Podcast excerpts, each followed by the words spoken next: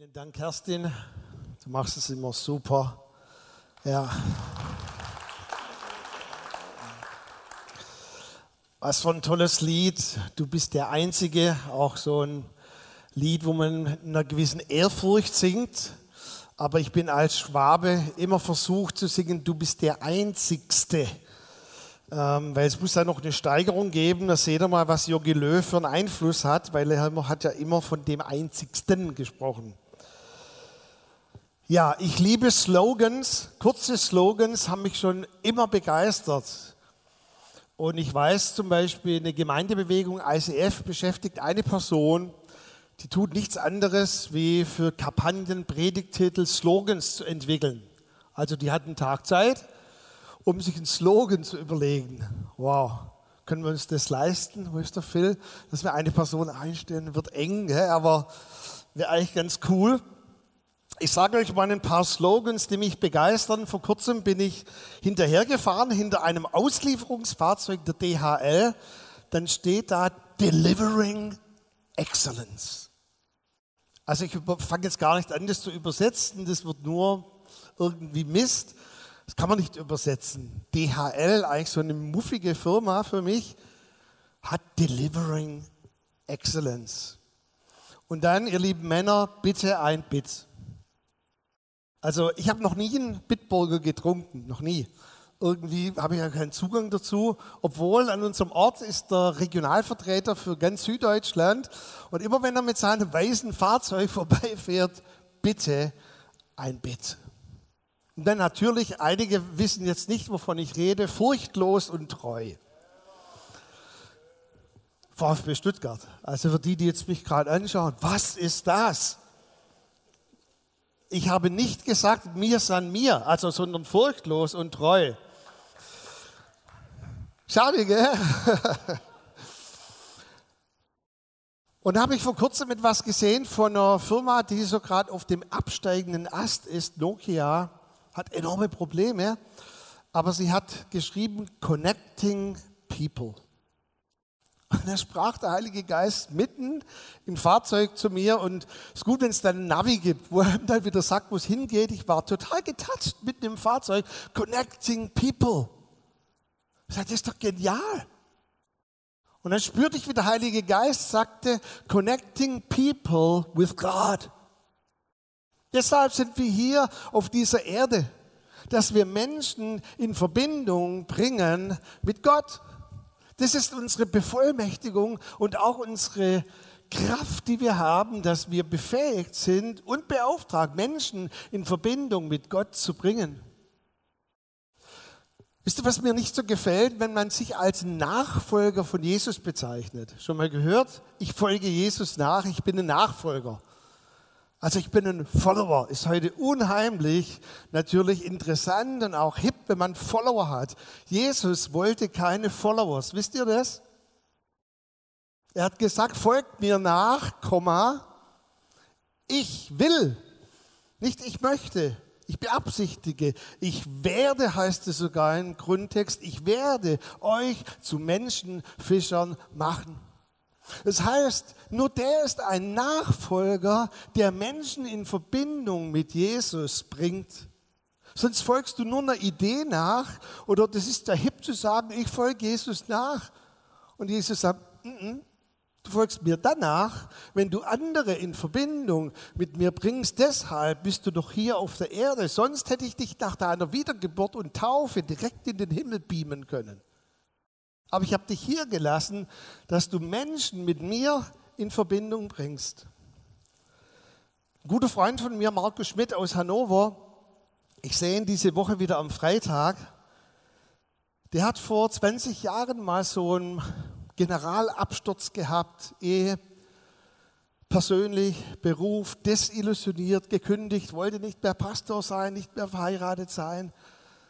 Und dann kam er, obwohl wir uns gar nicht kannten, hat so drei, vier Tage bei uns gewohnt. Ich habe viel mit ihm gebetet, gesprochen. Und dann war Sonntagabend ein Gottesdienst in der Stadthalle in Ditzingen. Wer länger schon dabei ist, der weiß, Gottesdienste abends bei Treffpunkt Leben schlecht besucht. Mir war das auch peinlich. Und dann setzt sich der noch in die vorletzte Reihe. Ich denke, und nach dem Gottesdienst, die hat sich nicht vom Platz gerührt. Ich sage, Markus, komm, wir gehen. Ich sage, ich kann nicht. Sag, Was ist los? Ich hatte eine Begegnung mit Gott. Und er sagte, beim ersten Ton, wo das Team angefangen hat zu spielen, spürte er, wie die Gegenwart Gottes kommt und über ein, eineinhalb Stunden, natürlich bei Treffpunkt Leben spricht man auch die Leute nicht an, niemand hat ihn angesprochen, aber er sagt, der Heilige Geist hat mich angesprochen. Und eineinhalb Stunden war die Gegenwart Gottes auf ihm. Und er sagte, ihr habt gar nichts gemacht, aber ihr habt einen Raum geschaffen, in dem Gott mir begegnen konnte. Und deshalb machten wir all das, was wir machen, hier in unseren Kleingruppen. Wir kreieren einen Raum, in dem Gott Menschen begegnen kann. Und in einem Moment, eineinhalb Stunden, wurde dieser Mensch so verändert, dass er nach Hause fuhr, in seiner Ehe wieder einen Zugang fand und er hat mittlerweile vier Gemeinden gegründet. Die nächste ganz bei uns in der Gegend in Esslingen am Neckar. Das kreiert und schafft die Gegenwart Gottes, wenn wir das tun, zu dem wir beauftragt sind, dass wir einen Raum schaffen, dass Menschen Gott begegnen können. Das erste Wort, das ich dir mitgeben möchte, ist Achtsamkeit. Schon mal gehört? Bisschen so ein Modewort auch in der Psychologie. Achtsamkeit oder Aufmerksamkeit. Ich habe eine Doku gesehen über eine erfolgreiche Unternehmerin, so mit 30erin. Und man hat sie als eine der erfolgreichsten Unternehmerinnen bezeichnet, jetzt in dieser Zeit. Sie kreiert unheimlich viel, hat viel Umsatz, viel Einfluss. Und dann hat man mal gefilmt, so wie ihr Tagesablauf ist. Ich meine, da ist jede Sekunde genau minutiös durchorganisiert und sie ist anscheinend hocheffizient. In der Mittagspause gibt es nur Flüssignahrung, dass sie nebenher telefonieren kann. Und ich erspare euch jetzt die Einzelheiten, dann abends, also abends ist bei ihr 21 Uhr etwa, auf dem Nachhauseweg telefoniert sie bei der Fahrt alle ab, die sie tagsüber nicht geschafft hat. Und dann wirft sie kurz ihre Joggingkleidung an und sie joggt jeden Abend noch, weil sie muss ja auch gut aussehen und Stressabbau. Und ich habe gedacht, Mensch Mädel, jetzt mach mal hinne. Was macht sie? Sie ruft ihre Verwandtschaft an, weil auch hier gut organisiert, erst die Mama, dann die Tante, dann den Bruder. Und kurz bevor sie nach Hause kommt, vom Telefon aus, während dem Joggen, bestellt sie eine Pizza Margarita bitte, eine Lambrusco und dann kommt sie nach Hause und steht vor der Tür, bis sie zu Hause ankommt. Und von der Dusche aus, kein Witz, natürlich hat sie eine mobile gesteuerte Mikrowelle, erhitzt sie die Pizza, noch während sie duscht, über ihr Smartphone. Und um 11 Uhr habe ich gedacht, aber es ist doch mal gut. Und dann nimmt sie sich die Very Important Persons Fünf Stück, die sie auf jeden Fall immer noch kontaktieren möchte, bevor es zwölf wird. Und dann hat der Reporter gefragt, eine Frage, die ich dir mitgeben möchte, spüren Sie sich eigentlich selber noch? Und die hat ihn angeschaut, wenn der von Mars kommt oder so. Ich meine, manche Männer schauen mich jetzt auch an, wie mich selber spüren. Spüren Sie sich überhaupt selber noch? Und die Frau hat gesagt, und dann musste ich einfach weinen, ich weiß nicht, wovon Sie sprechen. Steht da, jede Zeit, in der wir leben, hat ihre eigene Herausforderung, Challenge. Aber man sagt, die Zeit, in der wir jetzt leben, ist die Zeit mit dem am höchsten verbundenen Risiko, dass Leute die Verbindung zu sich selber verlieren. Was gewönne oder was nützt es dem Menschen, sagte Jesus, wenn er die ganze Welt hocheffizient gewinnen könnte, aber Schaden nehmen würde an seiner eigenen Seele. Und es bedeutet ja nicht nur Schaden in der Ewigkeit, also dass ich die Ewigkeit verpasse oder verpenne. Das ist das Schlimmste, das ist der Supergau. Aber am schlimmsten ist es jetzt schon für dich, wenn du die Verbindung, die Connection zu deiner eigenen Seele verlierst, die Achtsamkeit zu dir selber. Früher war ja der Satz, ich bin nicht ganz bei der Sache von den Männern belegt. Wisst ihr das? Also es konnte schon mal vorkommen, auch bei uns, dass vielleicht meine Frau was sagt und ich sage natürlich brav, hm, ja, hm, doch. Und sie fragte fünf Minuten später, über was haben wir gerade geredet? Ähm, Pizza Margherita? Nee. Aber man sagt heute auch in Tests an der Uni und auch Verführungskräfte, wenn man sie fünf Minuten später was fragt, über was habe ich gerade geredet, dass die Leute keinen blassen Schimmer mehr haben. Sie sind ständig abgelenkt, ständig weg. Diese ungeteilte Aufmerksamkeit, Achtsamkeit, das heißt, einen Moment ganz bewusst wahrnehmen können. Und du darfst mal die erste Folie einblenden, bitte. Gott sagte einmal zu unserem Glaubensvorbild Abraham, da war er schon 99, sagt er zu ihm diese markante Aussage, ich bin Gott, der Allmächtige, lebe vor meinem Angesicht. Andere Übersetzungen sagen sogar wandle, also lebenswandle, lebe vor meinem Angesicht und sei ganz mit mir oder bei mir. Was bedeutet das? Gott sagt hier zu Abraham, ich bin Gott der Allmächtige, ich bin deine Lebensquelle, ich bin das Zentrum des Universums. Du sollst eigentlich so leben, dass du immer ganz bei mir bist. Und dann gibt es ganz spezielle Zeiten, wo du ungeteilt, mit aller Aufmerksamkeit, 100 Prozent, mit allem bei mir sein sollst. Und wisst ihr, dass diese Aussage, die Gott Abraham gesagt hat, dass das der umkämpfteste Kampfplatz überhaupt ist, dass wir ganz bei Gott sein können. Wenn wir das schaffen würden, immer wieder in unserem Alltag, unser Leben so zu leben, dass wir ungeteilt bei Gott sind, dann würden wir erleben, was für eine Kraft daraus kommt, wenn wir in dieser Kraft des Allmächtigen leben würden. Weil dann würden wir erleben, wie der Heilige Geist uns durchs Leben buxiert, wie er uns schlichtweg immer wieder die Stimme Gottes zuflüstert. Abraham, sei doch mal ganz bei mir. Sei doch nicht immer abgelenkt. Achtsamkeit. Das zweite ist Ablenkung. Seht hier ein Bild abgelenkt wir manches Mal sind. Aber diese Ablenkung geschieht nicht beiläufig, sondern der Teufel weiß, wenn wir ganz achtsam bei Gott dem Allmächtigen sind, sind wir an der Quelle und dann geht enorme Energie von dieser Verbindung, von dieser Connection aus. Und deshalb von Anfang an bis zum Ende, von 1. Mose bis Offenbarung, ist die Strategie des Teufels Ablenkung. Schon im Paradies. Da waren hunderte, tausende von Bäumen und es gab den Baum des Lebens. Jesus selbst war im Paradies und dann gab es diese eine Ablenkung, diese eine Frucht. Und Mr. Dunkel, er schafft es immer wieder, die Leute abzulenken auf diese eine Frucht, auf diesen einen Anziehungsmoment.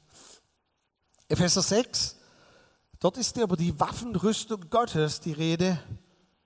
Manche sagen die sechsfältige, ich spreche gern von der siebenfältigen Waffenrüstung, weil es geht eigentlich nach der Waffenrüstung noch weiter mit dem Gebet und haltet an dem Gebet. Also das Gebet gehört auch zur Waffenrüstung, ist übrigens die stärkste Waffe, die wir haben.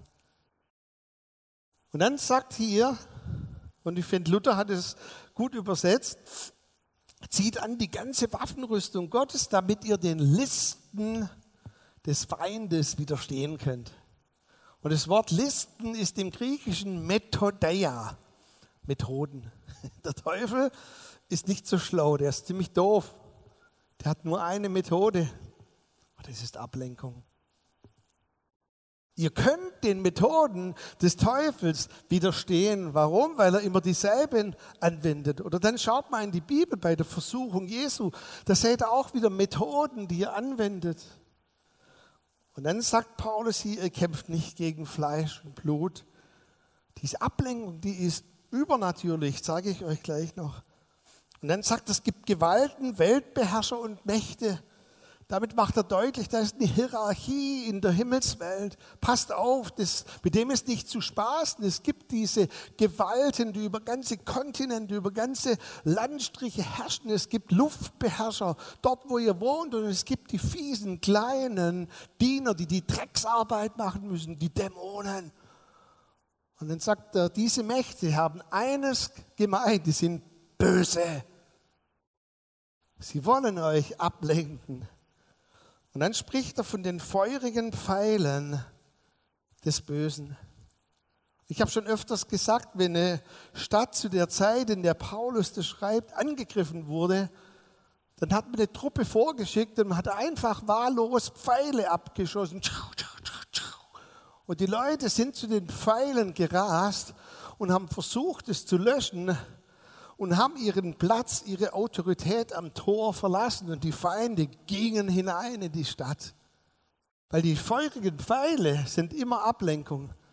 Es geht um das Tor, es geht um dein Herz, es geht um deine Gedanken.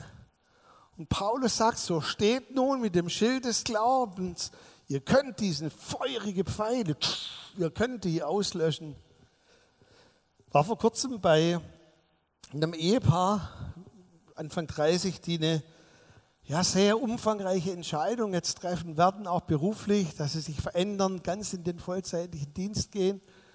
Und ich habe dann halt auch so die Einstiegsfrage, und wie geht's euch? Wie war eure Nacht?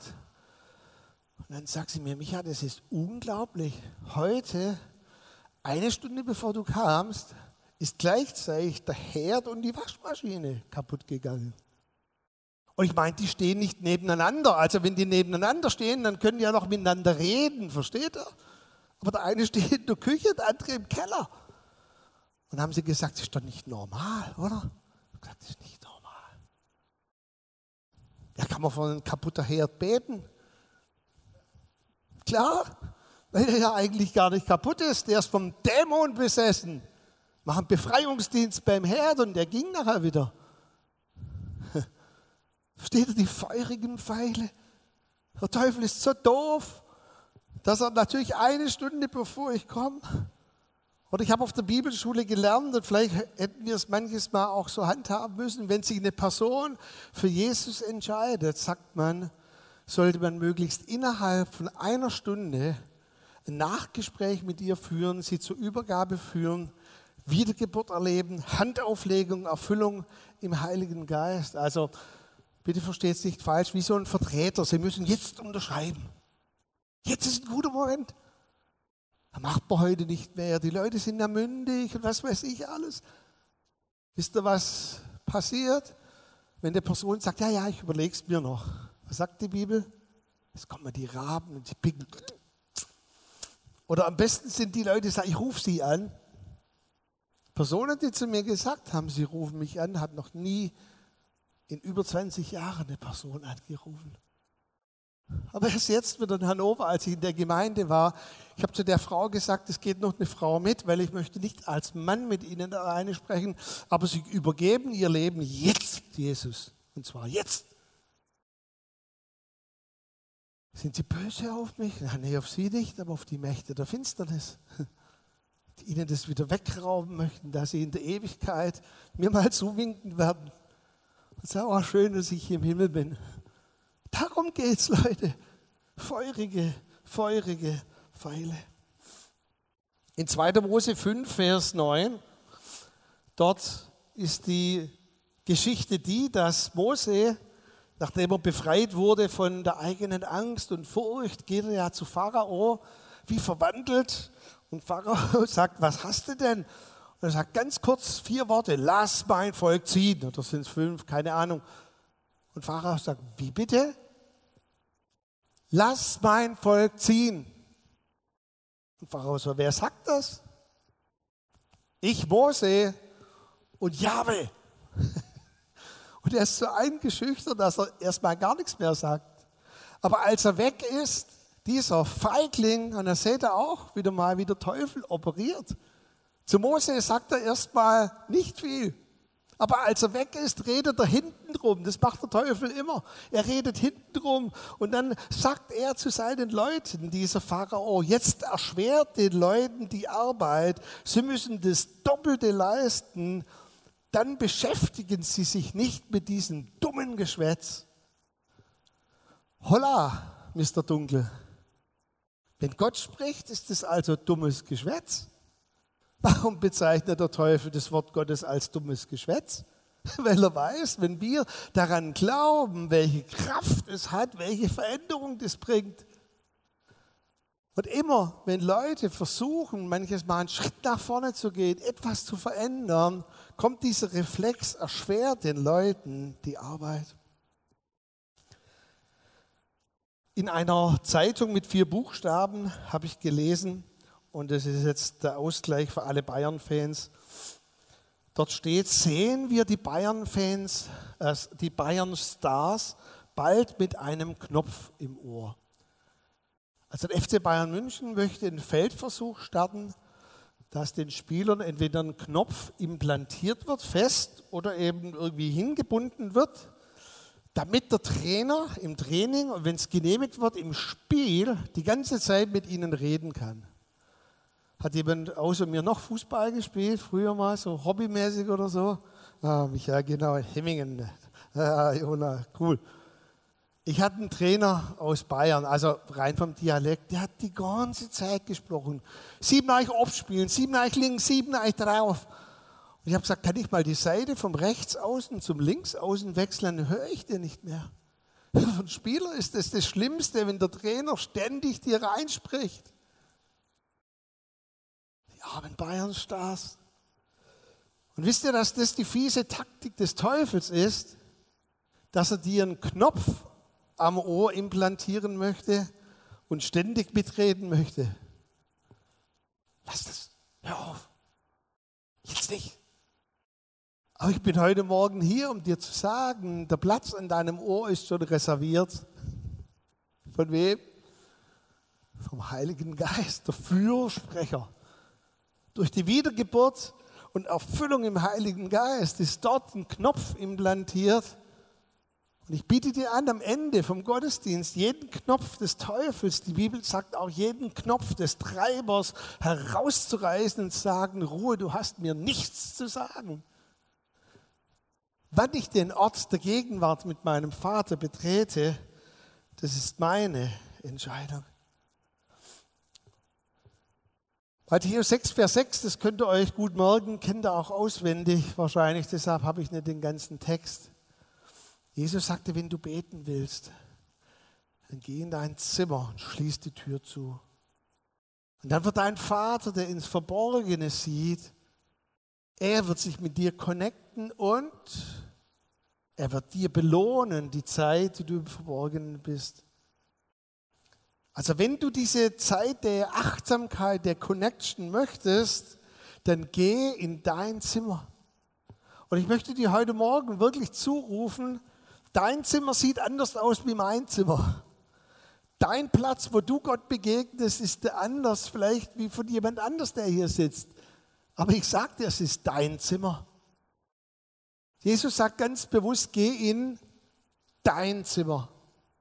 Ist auch als unsere Kids noch jünger waren, haben wir uns immer angewöhnt, trotzdem zu klopfen, wenn wir in ihr Zimmer hineingegangen sind, um ihnen zu signalisieren, es ist ihr Zimmer, ihr Herrschaftsbereich und da haben wir Achtung und Respekt.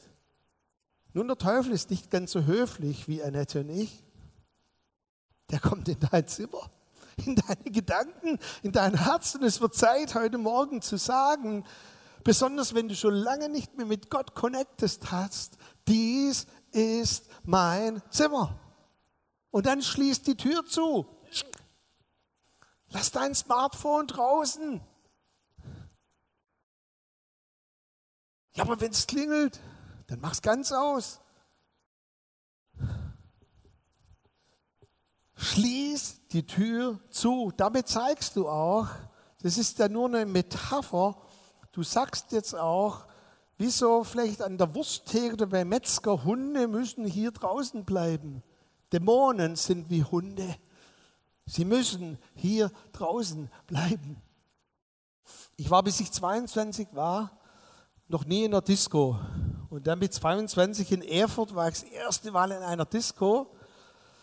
Und dann wollte ich noch mal kurz nach draußen gehen und Luft schnappen und wollte wieder zurück. Aber dann kam der typische Satz, du kommst hier nicht rein.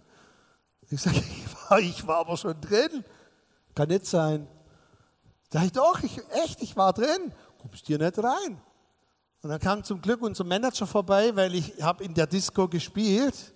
Ich habe mich eben ein bisschen locker gekleidet, weil ich auf der Bühne stand. Und dann kam ich in meine eigene Veranstaltung. Hey, es wird Zeit, dass wir das umdrehen und dem Teufel sagen, in meine Gedanken, in mein Herz kommst du nicht rein. Du schließt die Tür zu. Und dann bete zu deinem Vater und sei dir bewusst, du bist jetzt ganz vor seinem Angesicht. Und dein Vater, der ins Verborgene sieht, er wird dich belohnen. Ist da bei mir, da klappt es immer so, oh, frag Annette, das klappt super bei mir. Also ich gehe in mein Zimmer, ich schließe zu und dann, ich glaube, die letzten sechs Wochen, wenn du mich jetzt fragen würdest, ganz ehrlich mal, was hast du gebetet, müsste ich dir sagen, keine Ahnung. Ich weiß gar nicht mehr, was ich gebetet habe, weil meine Gedanken so abgelenkt sind, mein Herz so aufgewühlt ist. Und dann kam der Feind in meine Gedanken und hat gesagt, guck, und jetzt hat es gar nichts gebracht. Und jetzt hat es gar nichts gebracht. Und Paulus sagt, Quatsch, das unaussprechliche Seufzen unseres Herzens, das bedeutet, das, was ich zusammenstamme, vielleicht habe ich die Aufstellung vom VfB Stuttgart gebetet, aber dann gibt es da den Heiligen Geist, der übersetzt es und sagt, ich möchte mehr von dir, Heiliger Geist. Und dann bete ich bitte Rücken Nummer 17. Und dann sagt der Heilige Geist 1. Mose 19. Versteht er? Er ist der Transferierer. Gott sieht doch mein Herz an. Und dann ist immer bei uns so dieses, ja, ich spüre jetzt aber gar nichts. Und Gott sagt, egal ob du was vielleicht spürst oder nicht, es wird eine Belohnung sein. Und gerade dann, wenn die Mächte der Finsternis dir sagen, hör auf, das bringt eh nichts, dann nimm diese feurigen Pfeile und lösche sie aus und sag, und es bringt was. Warum? Weil das ist kein leeres Geschwätz. Das ist keine Aussage, was Gott hier gemacht hat. Ich werde dir ein Belohner sein. Das ist eine Zusage riesiger Unterschied. Es ist keine Diskussionsgrundlage, Gott hat gesagt, wann immer du meine Nähe, diese Connection suchst, dann werde ich dich belohnen. Micha und Team, ihr dürft gerne schon kommen.